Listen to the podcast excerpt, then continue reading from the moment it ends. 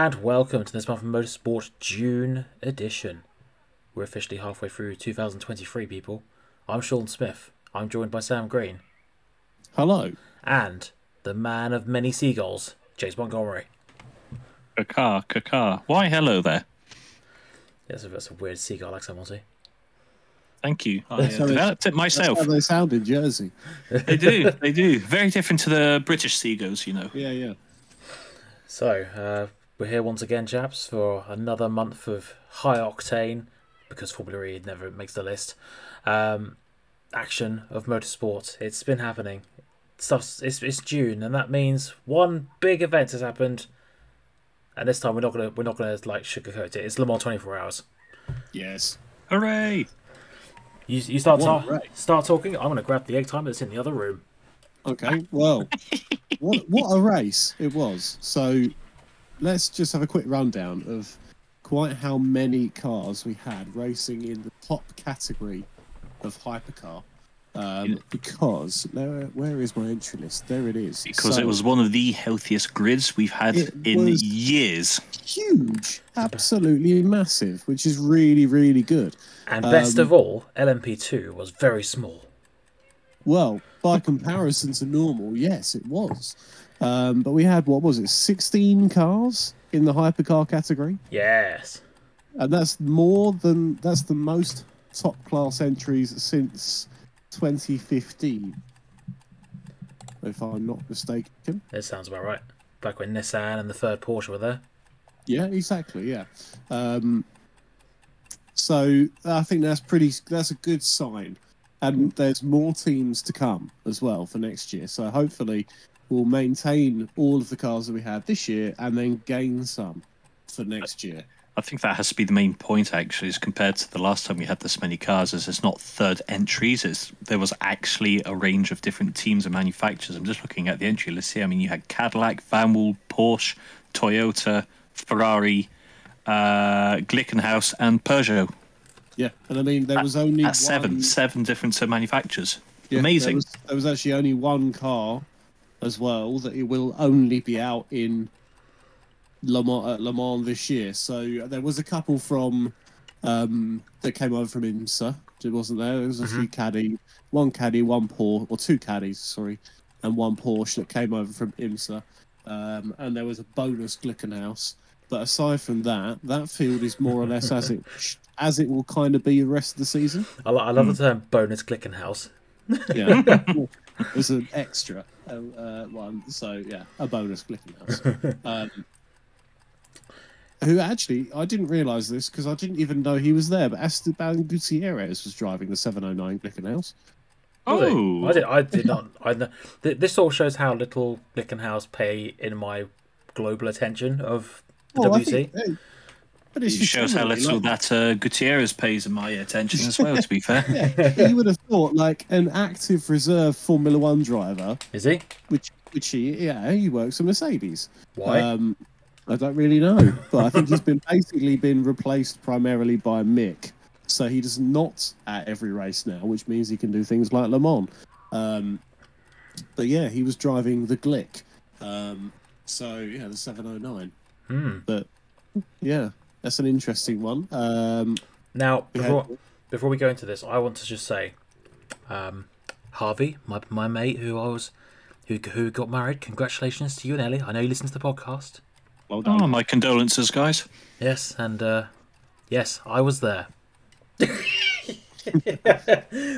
Congratulations! I would have a happy life. Let's move on to qualifying. Um, the uh, the the closest in qualifying one, the closest field between uh, uh, the top class in ooh, at least this century, probably ever.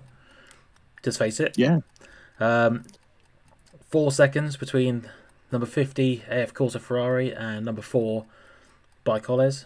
So and uh, yeah, it Uh, was great. Then we get to Yeah, it Hyper. was. It's- but it, we already saw that. Think, although the field was close, um, Peugeot already starting to be a bit on unnerving to the fans. Al, Yeah. Al, Al put it before the race that they're either going to have a disaster or try or win it. yeah. they were. but- I, I was rooting for them. both. So I was rooting for them in the middle of the night. This was looking like it was going to be a French takeover, and then it went French. Yeah.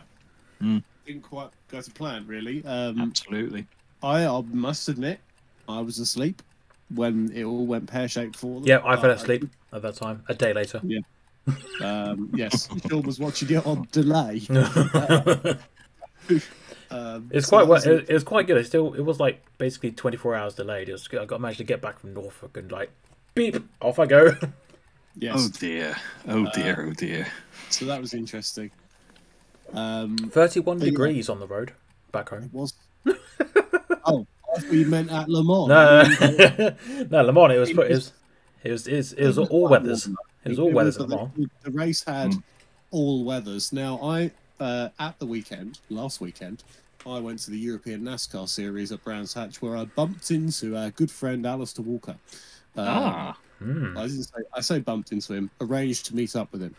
Um, so the opposite of that, really. Did you do a- Uh, like a fist bump? 'Cause that, that's I quite, didn't. That's quite I American. didn't. I didn't because I don't know how Al would react to a fist bump. you probably look at it like a chicken does Just too. like, what is this? Um, I I'm gonna give that a try then. I'm sure Taylor would have understood it, but uh, Al, I'm not so sure. Uh, but, uh, but yeah, generally, uh, he said that he managed to miss the rain entirely, both of them. what? Uh, How? yeah. Well, this is the thing. It was so localized Oh yeah. Around the circuit that they managed to be on the opposite side of the circuit every No, time. hang on, hang on, hang on. The whole track got wet in the second one. Well, maybe then, but I think by at that point, from by all accounts, they were asleep, so Hmm. they were in the tent. Bit early. But during the race, yeah, they managed to pretty much avoid all of it. And you can do that on a track that large. You can literally have localized pockets of weather. We've seen that at Spa, Hockenheim, the old circuit. It can be like that as well there. This was like Wow. weirdly localized low. You I do mean, forget like, the how what was it, Le Mans, Hmm. 13 miles? it is big. Yeah, it's a big track. I mean, Mm. it's worth remembering. But equally, it's uh, it, at one point it was essentially just the Porsche curves and nowhere else. Mm. That's a Yes. fairly small area just to have the rain. Um, and then obviously it did move through the circuit, but it, it yeah started just in one really really localized spot, which did cause some carnage in the race. Um, the Cadillac, for example, that I saw, and the um, Ferrari. the house sliding off, the Ferrari Mm. slid off because everyone was on slick tires, Yep. um, and suddenly their sort of seven or eight hundred horsepower prototype or GT car for some of the guys, not that much power obviously, but um, a lot less downforce as well. Uh, well, yeah, really struggling. I did enjoy. Um, I did enjoy the caddy, caddy crashing at the first chicane on the first go. on lap one. Yeah. Yeah. that was an interesting. Yeah, that was a weird one though as well, wasn't it? Because that was a slightly damp part of the track. Yeah, it was just white lines, Um, wasn't it?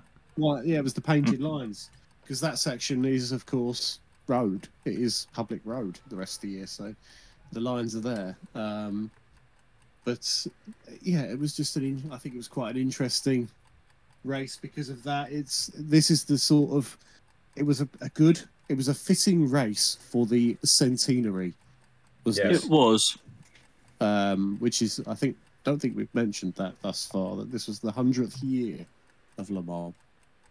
And a big thing to talk about, really. How could we forget about mentioning that right at the beginning? Yes, Whoops. Um, but uh, but yeah, it was it was good. I think it was a really good race. I did see most of it. I would say not all of it because I was supposed to be working on Sunday, but I had it on in my office.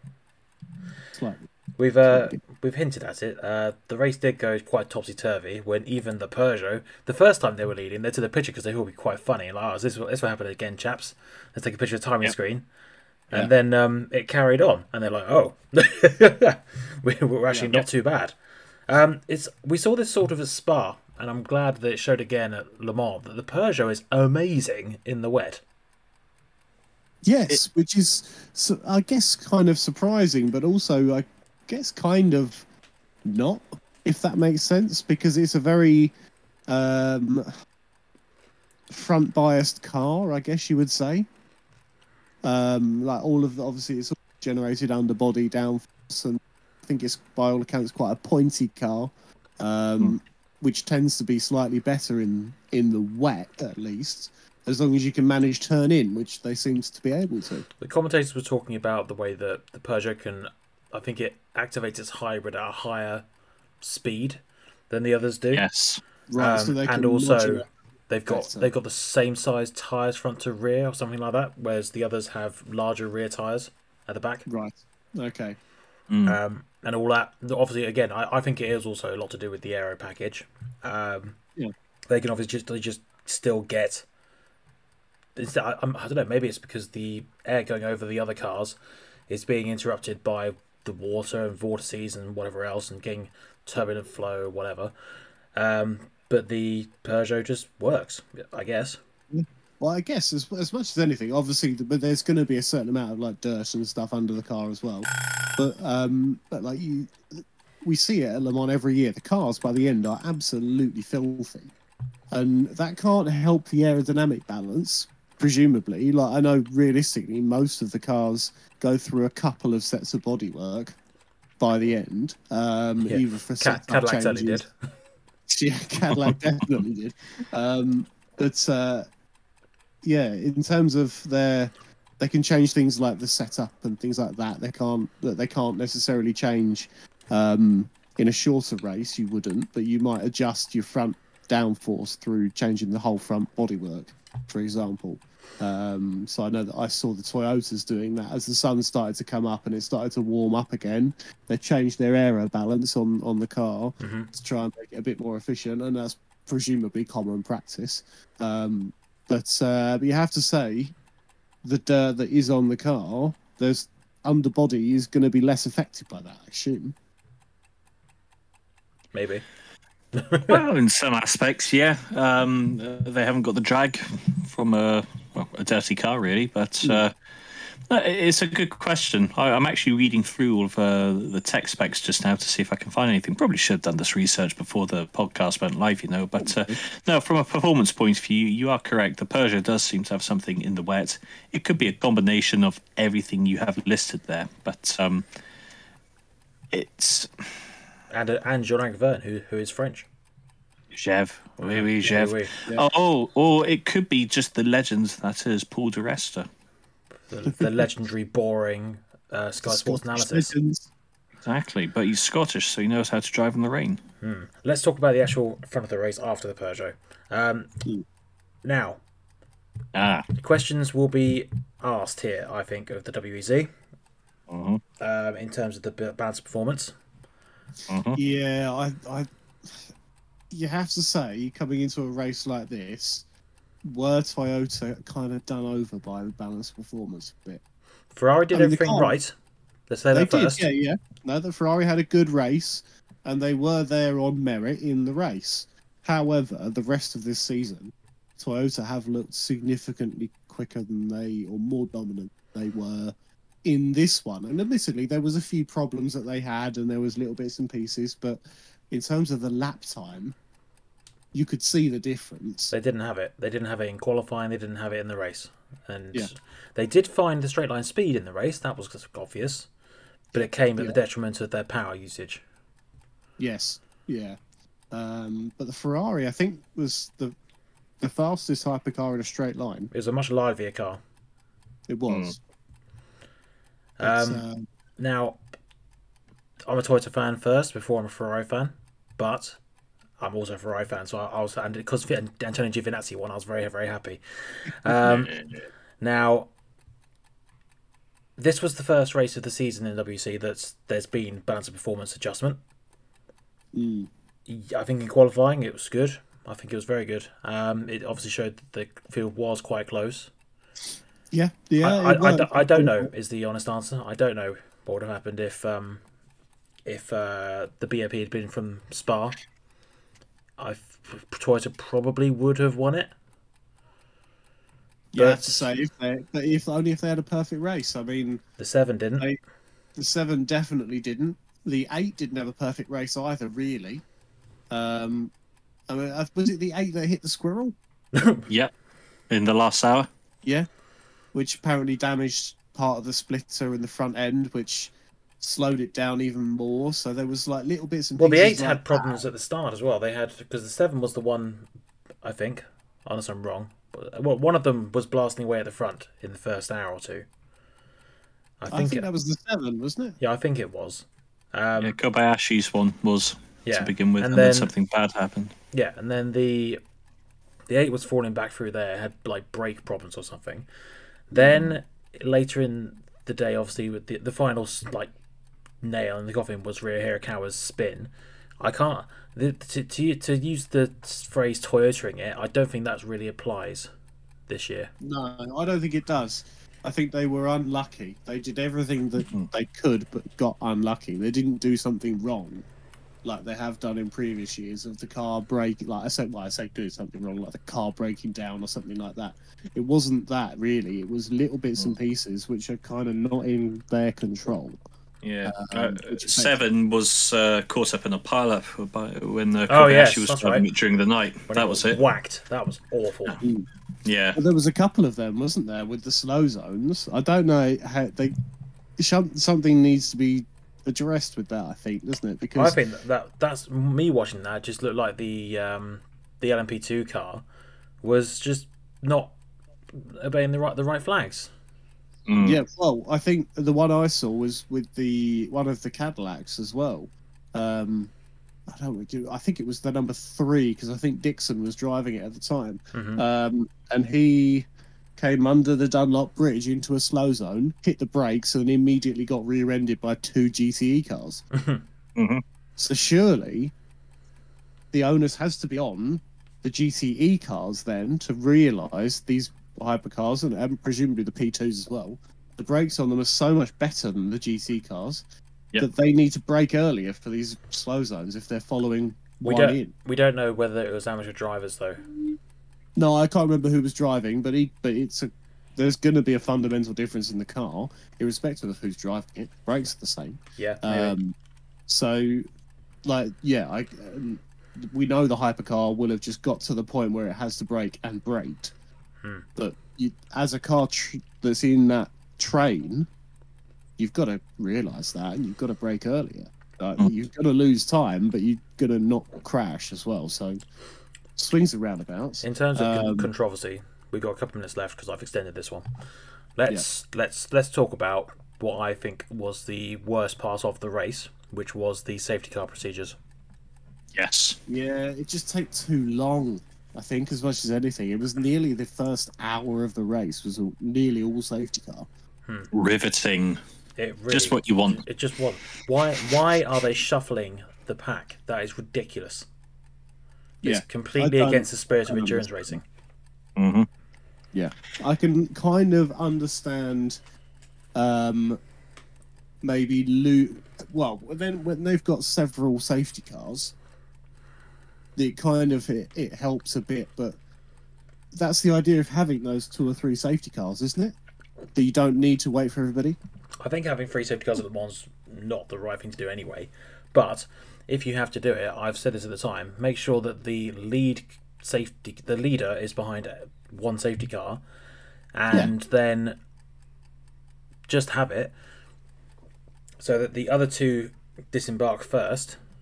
The field will then be close together, which seems to be what they wanted from this situation, and then release the the last one last.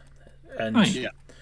it, it, and that would have taken what a few minutes if that rather, rather than you know 20 25 minutes that this this stupid american system was doing This having, was very having very the, American. having the p2s go backwards having unlapping happening at le mans are they mad um then having the was it then having the gts go back then having the nascar do something then the p2s come forward it's just fucking it's a circus Yeah, it dragged on for far, far, far too long, and, it's, uh, and it's know, I- I- Yeah, and I, I hope for next year that they don't do something similar like that again, and uh, that, that they really have learnt some lessons from this one. yeah uh, he never says to do it again Ex- exactly. However, can we finish off on a positive note? yes NASCAR oh god at Le Mans. was I was just gonna. You're outvoted here, Sean. The, the second biggest waste of time of Le Mans this year. I thought it was really cool. In what It was way? really in this. It was quicker than everybody thought it was going to be. It's got Yep. 700 horsepower. Of course, it's gonna be faster than a GT car. Uh, and it's also not. It's also not a NASCAR spec. It's got aero. It's got different suspension. It's got different every brakes. It's got different Well, tires. It's not okay. a NASCAR. Okay, it's not right. It couldn't have been a true NASCAR because those things would never pass an FIA safety test. But that's another matter. The fact is, for a Garage 56 entry, it really was in the spirit of what that entry is all about. And I was really happy to see that it got NASCAR's name mentioned in Le Mans because it would be nice, controversially, to see NASCAR perhaps have a bit of a European presence because although everyone thinks it's a bunch of rednecks going around circles, there is actually a load of Europeans that enjoy watching stock car racing. What? Yes. And if this gives, I'm and if them, yeah. yeah, Sam- and Sam if this them. gives exactly, and hon- honestly, if, if if them turning up to Le Mans gets the Europeans going, oh yeah, that was actually quite cool, and they actually get enough momentum off this just to do a one-off cup race once a year in a European track, and just not alienate themselves anymore. I think that's a win for motorsport. Completely disagree.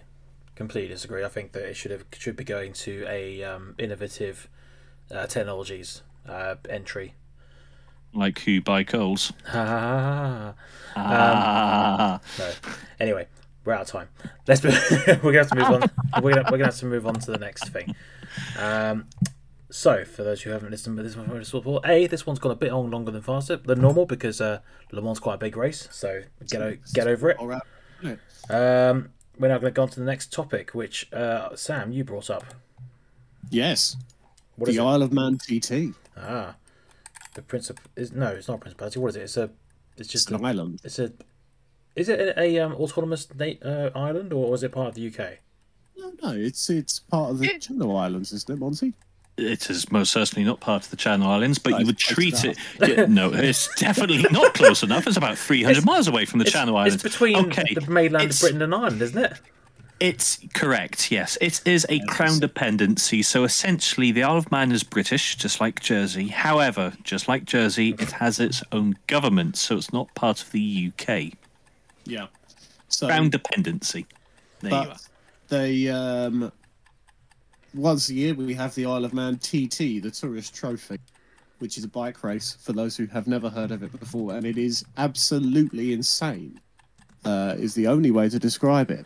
Now, these bikes are essentially, well, they're road racing bikes. There is a road racing series, which is quite interesting. But uh, Isle of Man is very much the biggest one. Pro- well, in the world, I think that's probably fair. Most famous. Definitely It's the most famous for sure. Well, depending who you ask, but it's either famous or infamous. Well, that's true because it is horrifically dangerous as well. Yes. um, and every year, people die at the TT, and it is one of those events that you look at from the outside and think, "How is this still happening?" Uh, But on it Wiki- is on Wiki, it's, so many people die that on the front page of Wikipedia in the little box where it has all the stats, it has like first race 1907, number of races 102, um, blah blah blah blah. Bottom of that box says fatalities 267, Two hundred and sixty-seven in how many In runnings? One hundred and three. 102. Hundred Yeah. and two. 102 running. So th- this is a century old contest, really, It's isn't it? It's an old race. It's a very old race, and the circuit has very, has basically not changed. The bikes Mm. have though. The bikes definitely have. hmm they are very, very, very fast. They're well over 200 miles an hour at points on the circuit. They're now. basically super bikes, Um, aren't they? But a little bit, a little it's bit basically roadified. a world, yeah, it's a world superbike essentially. Well, I, Um, I- I mean, we're calling it a track, by the way. It's public roads. It, it's a ribbon of public roads which uh, creates the circuit. I say, But uh, yeah, it's that hasn't changed at all. rally stage. That's probably the closest you would get normally, like in car racing, is would be a tarmac rally stage. Um, Yeah, it, it's called the Isle of Man TT Mountain Course, is its Yeah, official it's name. And just for context, Mountain. public roads, 37 and three quarters of a mile long per lap. That's quite a Yeah. long way. it's a Mm. very long way. Um, How big? How big's uh, Nurburgring?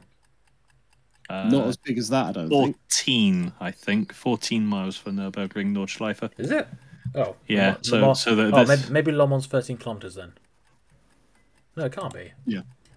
Hang on, you talk about yourself. I'm going to Google it. That's all right. I'm googling as well. I want to find out. for the for the TT, you have about a week of qualifying races. Um, although most of it is actually time trial, um, they call it sort of the, the the events are races because they are racing against each other as well as the clock. Uh, they have a staggered start for the the vast majority of these as well. So um, basic qualifying order, you go fastest rider in theory should be running last. Um, now, they run ev- a lot of different classes at the TT, um, various sized engines as well as sidecars. The sidecars are mental. Um, Yeah, but they're cool, aren't they? they are very, very cool. Um, and you've got to have some bollocks to be riding as the passenger on one of those sidecars. That's absolutely mad. Well, you won't have a bollocks Um, for very long if you go over a pothole in one of those. No, you'll- we won't have, Mm. you might not have a life for very long if you go over a big enough pothole. Um, but uh, yeah, I mean, the, the the senior TT as they call it, which is the big race at the end of the se- at the end of the event, um, which happened on the 9th this year. So um, Superstock TT race two, it was essentially. Um, the uh, the the lap record was smashed by Peter Hickman um, on his BMW M1000RR. He did a time of 50 minutes and 48 seconds. Um, he was Oof. about 15 seconds faster than Michael Dunlop. But the staggering thing here, over that 37 and three quarter mile course, remember, is the average speed. Mhm. Now, the average speed was 133 miles an hour. Hmm. Average. Not quite IndyCar, but equally IndyCar have no braking. Yes, IndyCar is flat out for X amount of laps. These Mhm. guys are going down to first gear through some corners and Mhm. like crawling around at about 50 mile an hour. So the fact that that is an average of 100 Crawling round at 50 Mm. miles an hour. That's an interesting t- line there, Sam. There's, no, but there's a couple of hairpins and like you know what I mean. Like there's a couple of like first gear slow corners, and then there's sections where they are absolutely wide open in sixth gear, and just clinging on essentially. And Uh, again, the the key difference to remind people, we're talking about public A and B roads, which have been closed. Exactly. This isn't an oval. This isn't dedicated uh, tarmac. It's not yeah. wide. It's a B road. It's an A road. There's an Armco wall, a bollard, a sheep beside you on the track there to greet you if if you make any error. I was listening to right. For, for, uh, hang on, sorry, sorry. For, for those listening, um, the sheep aren't there to stop you going over the edge, like the bollards and the walls are. Just to be They just clear. happen to do a good job of it. They're, they're just they're just the marshals. yeah. Um, I was listening to another A podcast. bad job. Oh no! Oh no! No! No! No! No! Oh. anyway, I was listening to another podcast um, with Chris Harris from off of Top Gear, um, and he went to the TC this year. Was the most insane event. He's, he was standing in someone's front garden. There's a small brick wall, then the curb, then the bikes. nice. It's not really different to a tarmac rally at all, is it? It's essentially tarmac rallying, but on 220 mile an hour race bikes. Mm. Um, it's absolutely mad. And he went uh, with uh, Michael Dunlop, who is probably one of the most well-known riders anywhere um, in terms of road racing, especially. Um, and he said that the, all of the, the guys in the Superstock paddock are like gladiators. Like they're they're so almost lackadaisical about what they're about to do, and then they get to the start line, and there's this weird like tension like amongst the riders and amongst everybody really the fact that when they set off they might not come back Yep. And that's quite poignant i think with the fact why we go racing we're racing for for the thrill of it It must be quite Um, similar to how back in the day at Le Mans, for example, a car would go out the pit lane, and then you'd hear about a crash, like like they show in the film Le Mans. And Yeah. you, you hear the sort Oh, exactly. the, the, the, the bell dinging, and then an announcement over the tannoy. It must be the Yeah. same, same sort of feeling. Mm. That's what I mean, and you don't really have that nowadays with racing because it is, thank God, safer. But you do here, and it's it is in that respect very much a bit of a throwback to those bygone eras when racing was really really dangerous. Um, and I, I just can't. I I need to go at some point. I'm not into bikes, as you know, Sean. Yeah, you know. Um, but but uh, but I would go to the TT. Uh, I would have to drive. I wouldn't be able to ride. You'd have to obviously. swim. I'd have to swim or get the ferry. Um, Yeah. But uh, I yeah, I would. I'd like to go before it gets banned because it's so dangerous. I hope it never does get banned because I think it's. I really hope it doesn't, but I can't see it lasting. Yeah, but people have With said people have said that for a hundred years, Sam. Well, yeah, but when the bikes were averaging 60 mile an hour, that's not so bad. Now they're under, averaging 133, Mm. getting a bit mad. Yeah, but it's Um, the rider's choice, isn't it? year. Well, it is, yeah, and I mean, I mean, in theory, I guess you, you only ride as fast as you you can. But Or wish. they are right, or you're yeah, as fast as you're happy with. But like, the, these guys are lunatics, for one of the best. words. Um, Absolutely. it's, absolutely mad, but it's really, really impressive. We've The spent, commitment to we, it. we still spent uh, ten minutes basically just lambasting the Isle of Man. Yeah, I think we just got to. We got to. We yeah, it's fantastic. Uh, and I need to go, basically. we Um, need to go, okay, but it's so dangerous and evil and cancel and should catch cancel it. But we still we Oh, have to go Don't get me wrong; they should definitely not cancel it. But it is until Sam's gone. Once I've gone, they can do what they like, but I want to go. Um, yeah, 135 mile an hour average speed, and when you watch some of the clips, it Must be a crap spectator sport though. well, that is the other thing that Harris said on his podcast is that you're essentially sitting in this person's front garden for like the day, because once it starts, it starts, and you can't really move for, unless you know the back. Every minute or so, Um, you just hear a, hear a yobbo on a bike, and it's, it's gone. And got to wait Well, a minute. yeah. That's rubbish. You should just get, just get. Yeah, go to Le Mans. Way better. Anyway, uh, let's move on to topic number three, which I forgot what it was. Oh yes, IndyCar. So, like, so between this podcast and this and the last one, the Indy 500 happened, and that was great because I won loads of money. Um, That's nice. Oh, and also Josef Newgarden won, but uh, you know, mainly I won loads of money.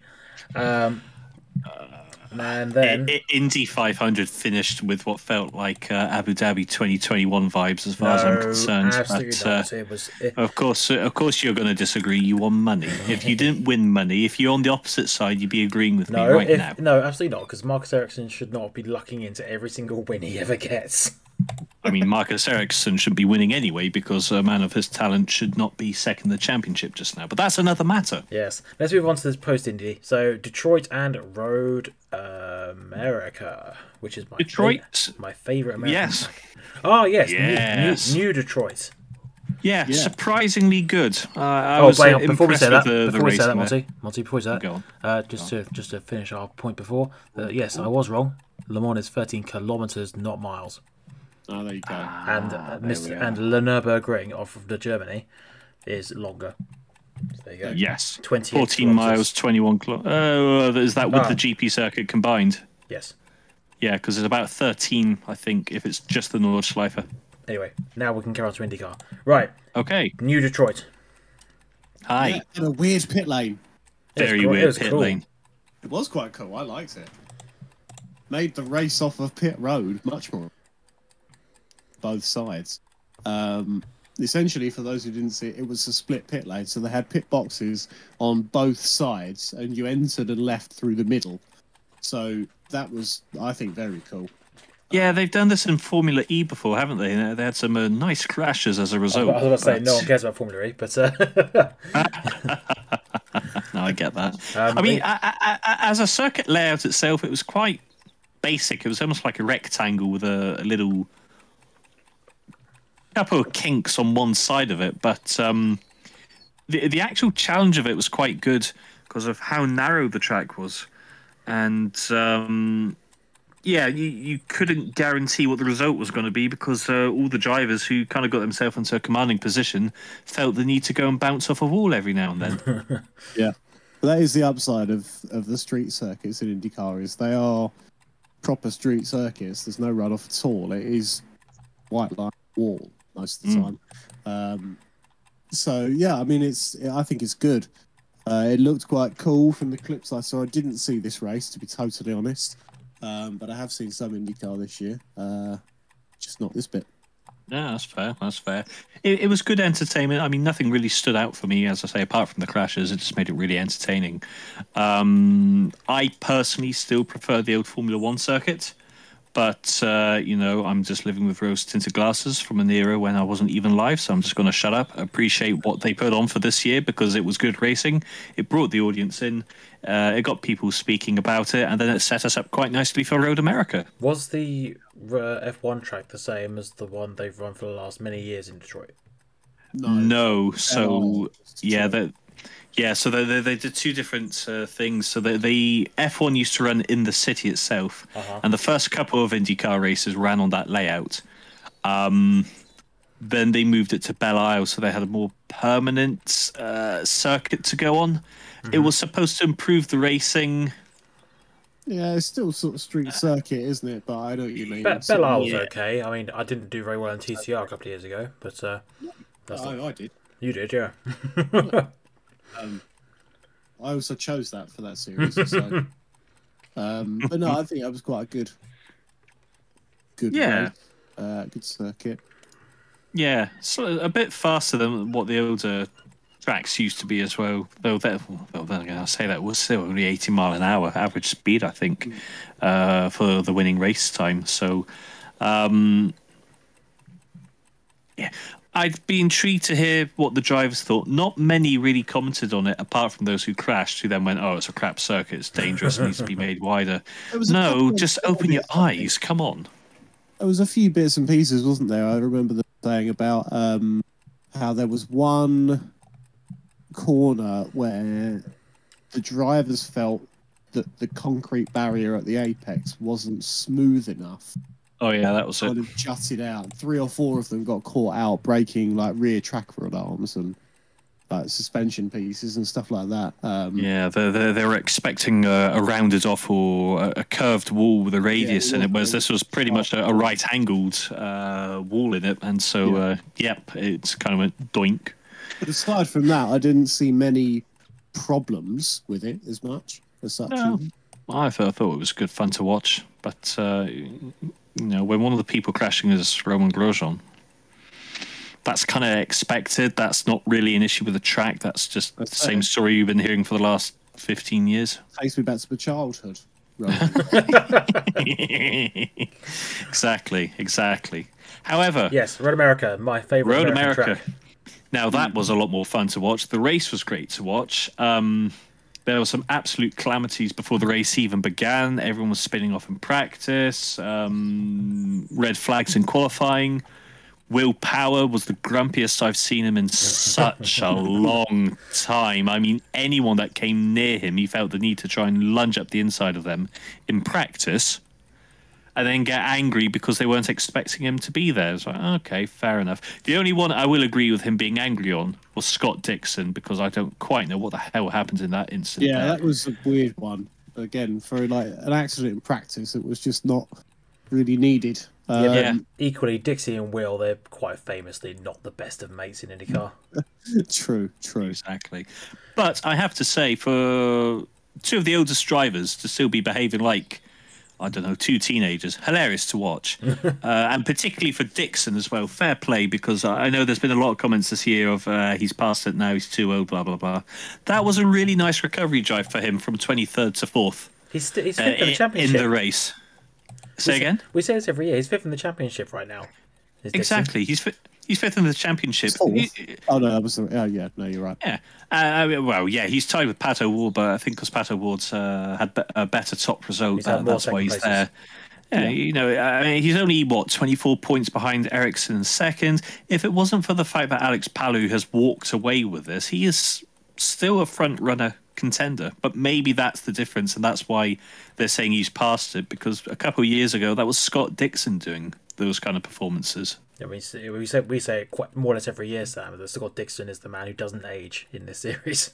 He, Yeah, ju- yeah. he just carries on. It's like it's like if uh, if you're being Scott Dixon, you're probably doing all right. You probably you probably get win the championship.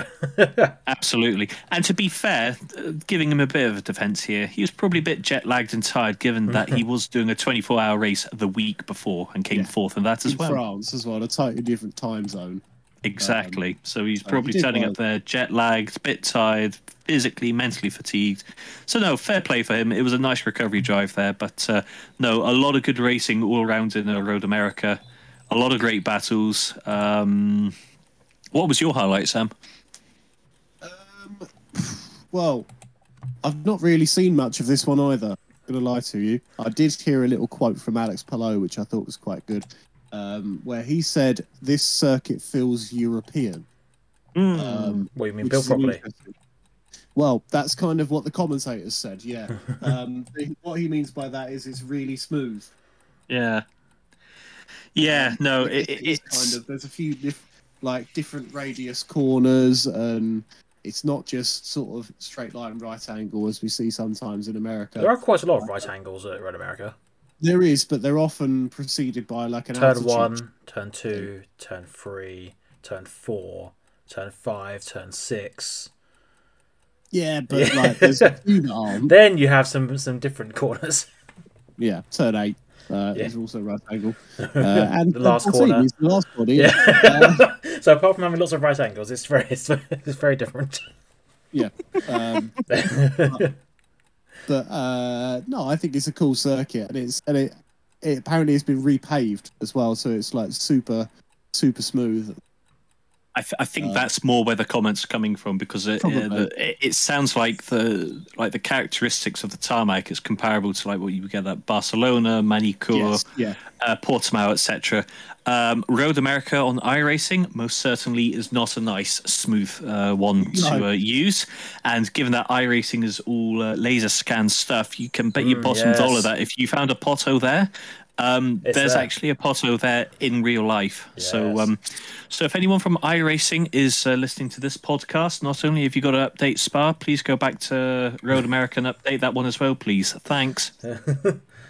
But that's but but yeah. I pay good money for you to keep that, that shit up to date. Thank you. Uh, shame Al's not here really. But otherwise, have a 20, 25 minute chat about iRacing. uh, yes, Uh, just what we want.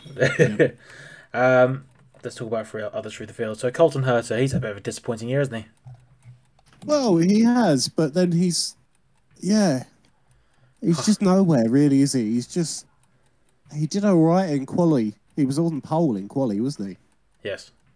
But um, yeah, just faded away during during the race. And Given all the hype. Yeah, all the everyone hype about getting him into. F1, Yeah, I would much rather see Alex Palou go into F1 than um, yeah, that's not as Colton big a Herta at the moment. though, because he's Spanish.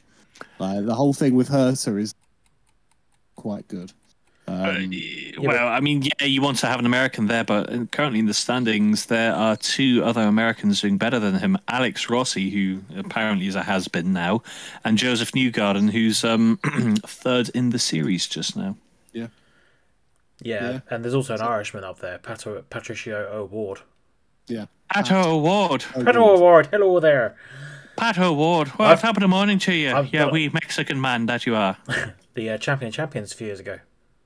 yes, Yes. Now, last one for IndyCar, which I still find quite funny, is that uh, Palou is obviously winning the championship by a long way, but Mm-hmm. also in a car that he didn't want to race 12 months ago. yeah, yeah. The, the this is Yeah. still on, on the back of him trying to sign for someone else. yes. Uh, so, it must be very tense in that team at the moment.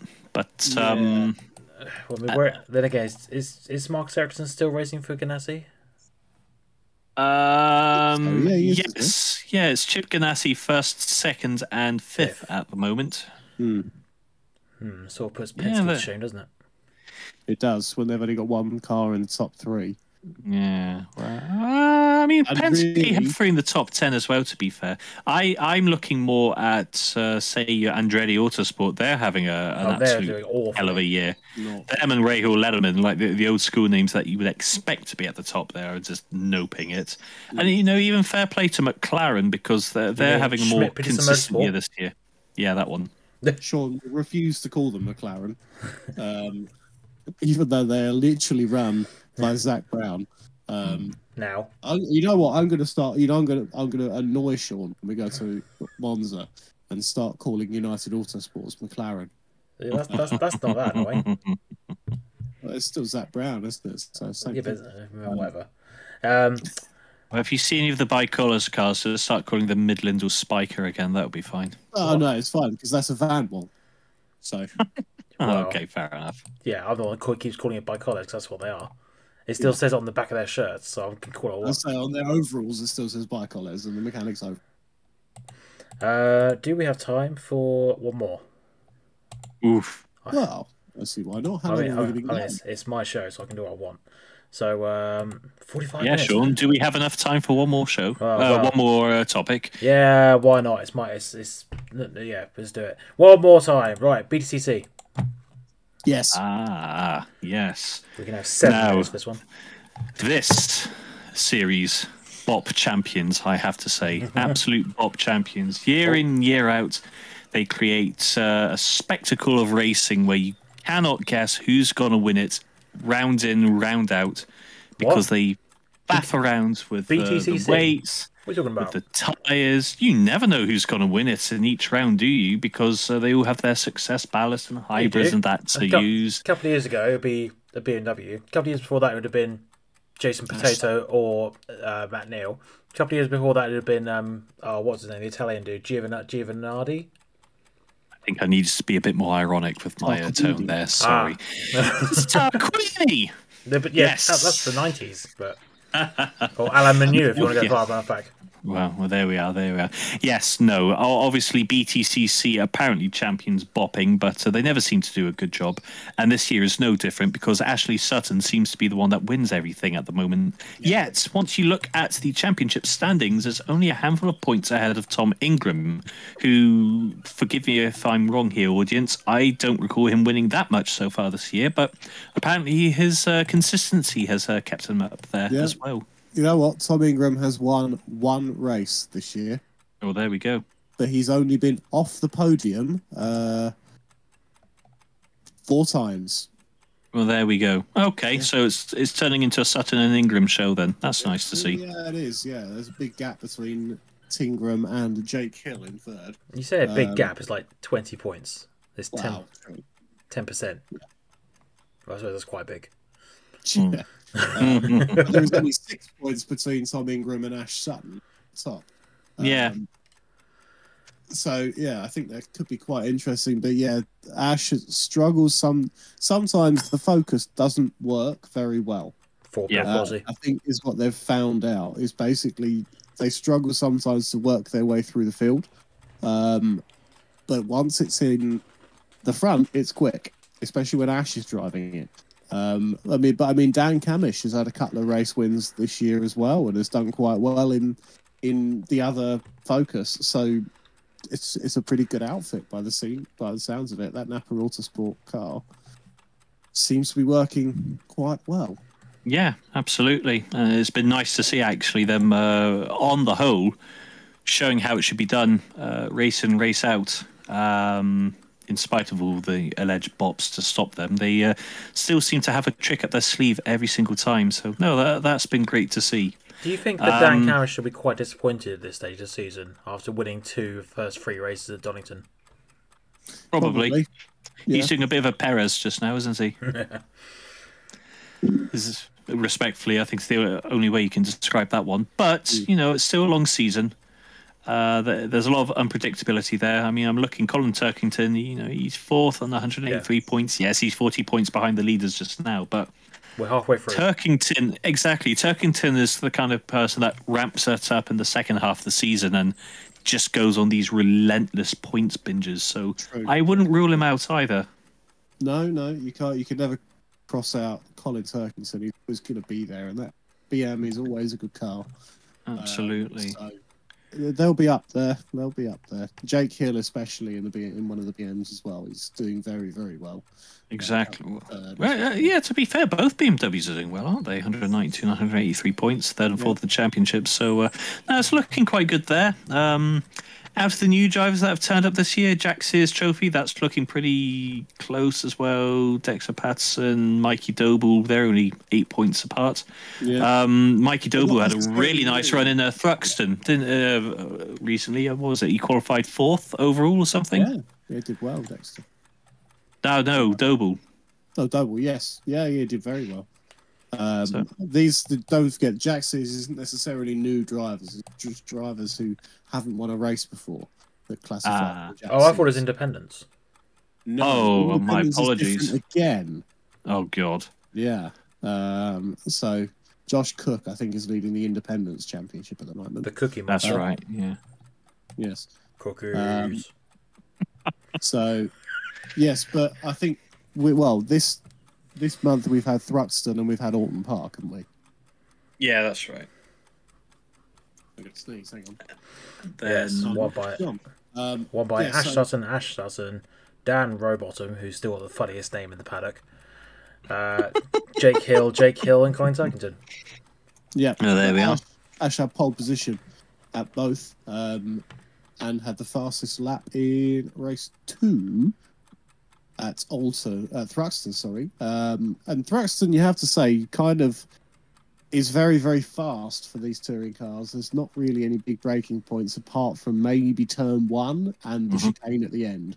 Turn Everything one? pretty well Turn one? flat out. Turn one's a what? Two gear shifts down. Yeah, well, that's a fairly big slowdown, isn't it? Considering. it's Um, enough of a breaking point that you can make a lunge into it.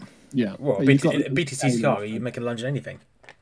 Yeah, Well, good yeah, point. Exactly. Yeah, you can lunge anywhere you like, really, can't you? Um, but it's cool because of that. And then Oulton is about as opposite as you can get, really. Um, but that's the that's the good thing about the British Touring Car Championship is that you've got lots of different little tracks. Um, but uh, yeah, Jake Yeah. Hill dominated really, Yep.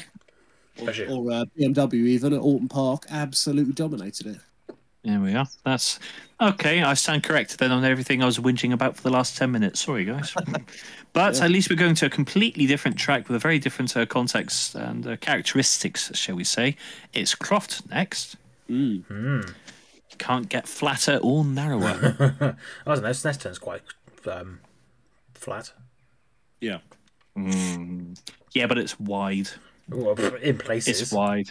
Nah, pr- pretty much the whole track now is fairly wide and so they, they've repaved it. Croft, on the other hand, that that that's like uh, a perfect description of uh, Old. Cape Moss. Sam, would you say the penultimate corner at uh, Snetterton is wide? Mm, no. Would you say it's even wider when you're on the you're on the outside of me? Yes.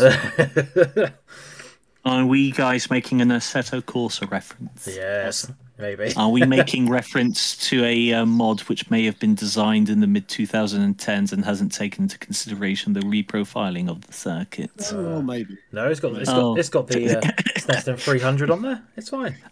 Yeah, but Stetson 300 has been around since 2010. Well, that's not the point. Um, I want to just Oh, don't don't don't let facts get in the way of a good joke, Monty. precisely. Uh, I want to talk about Tom. Chilton, who's won a race for the first time in like five years. Oh Nice. boy. Well done, Tom, Tom Chilton. And now that's Well done, done. Let's talk about something else.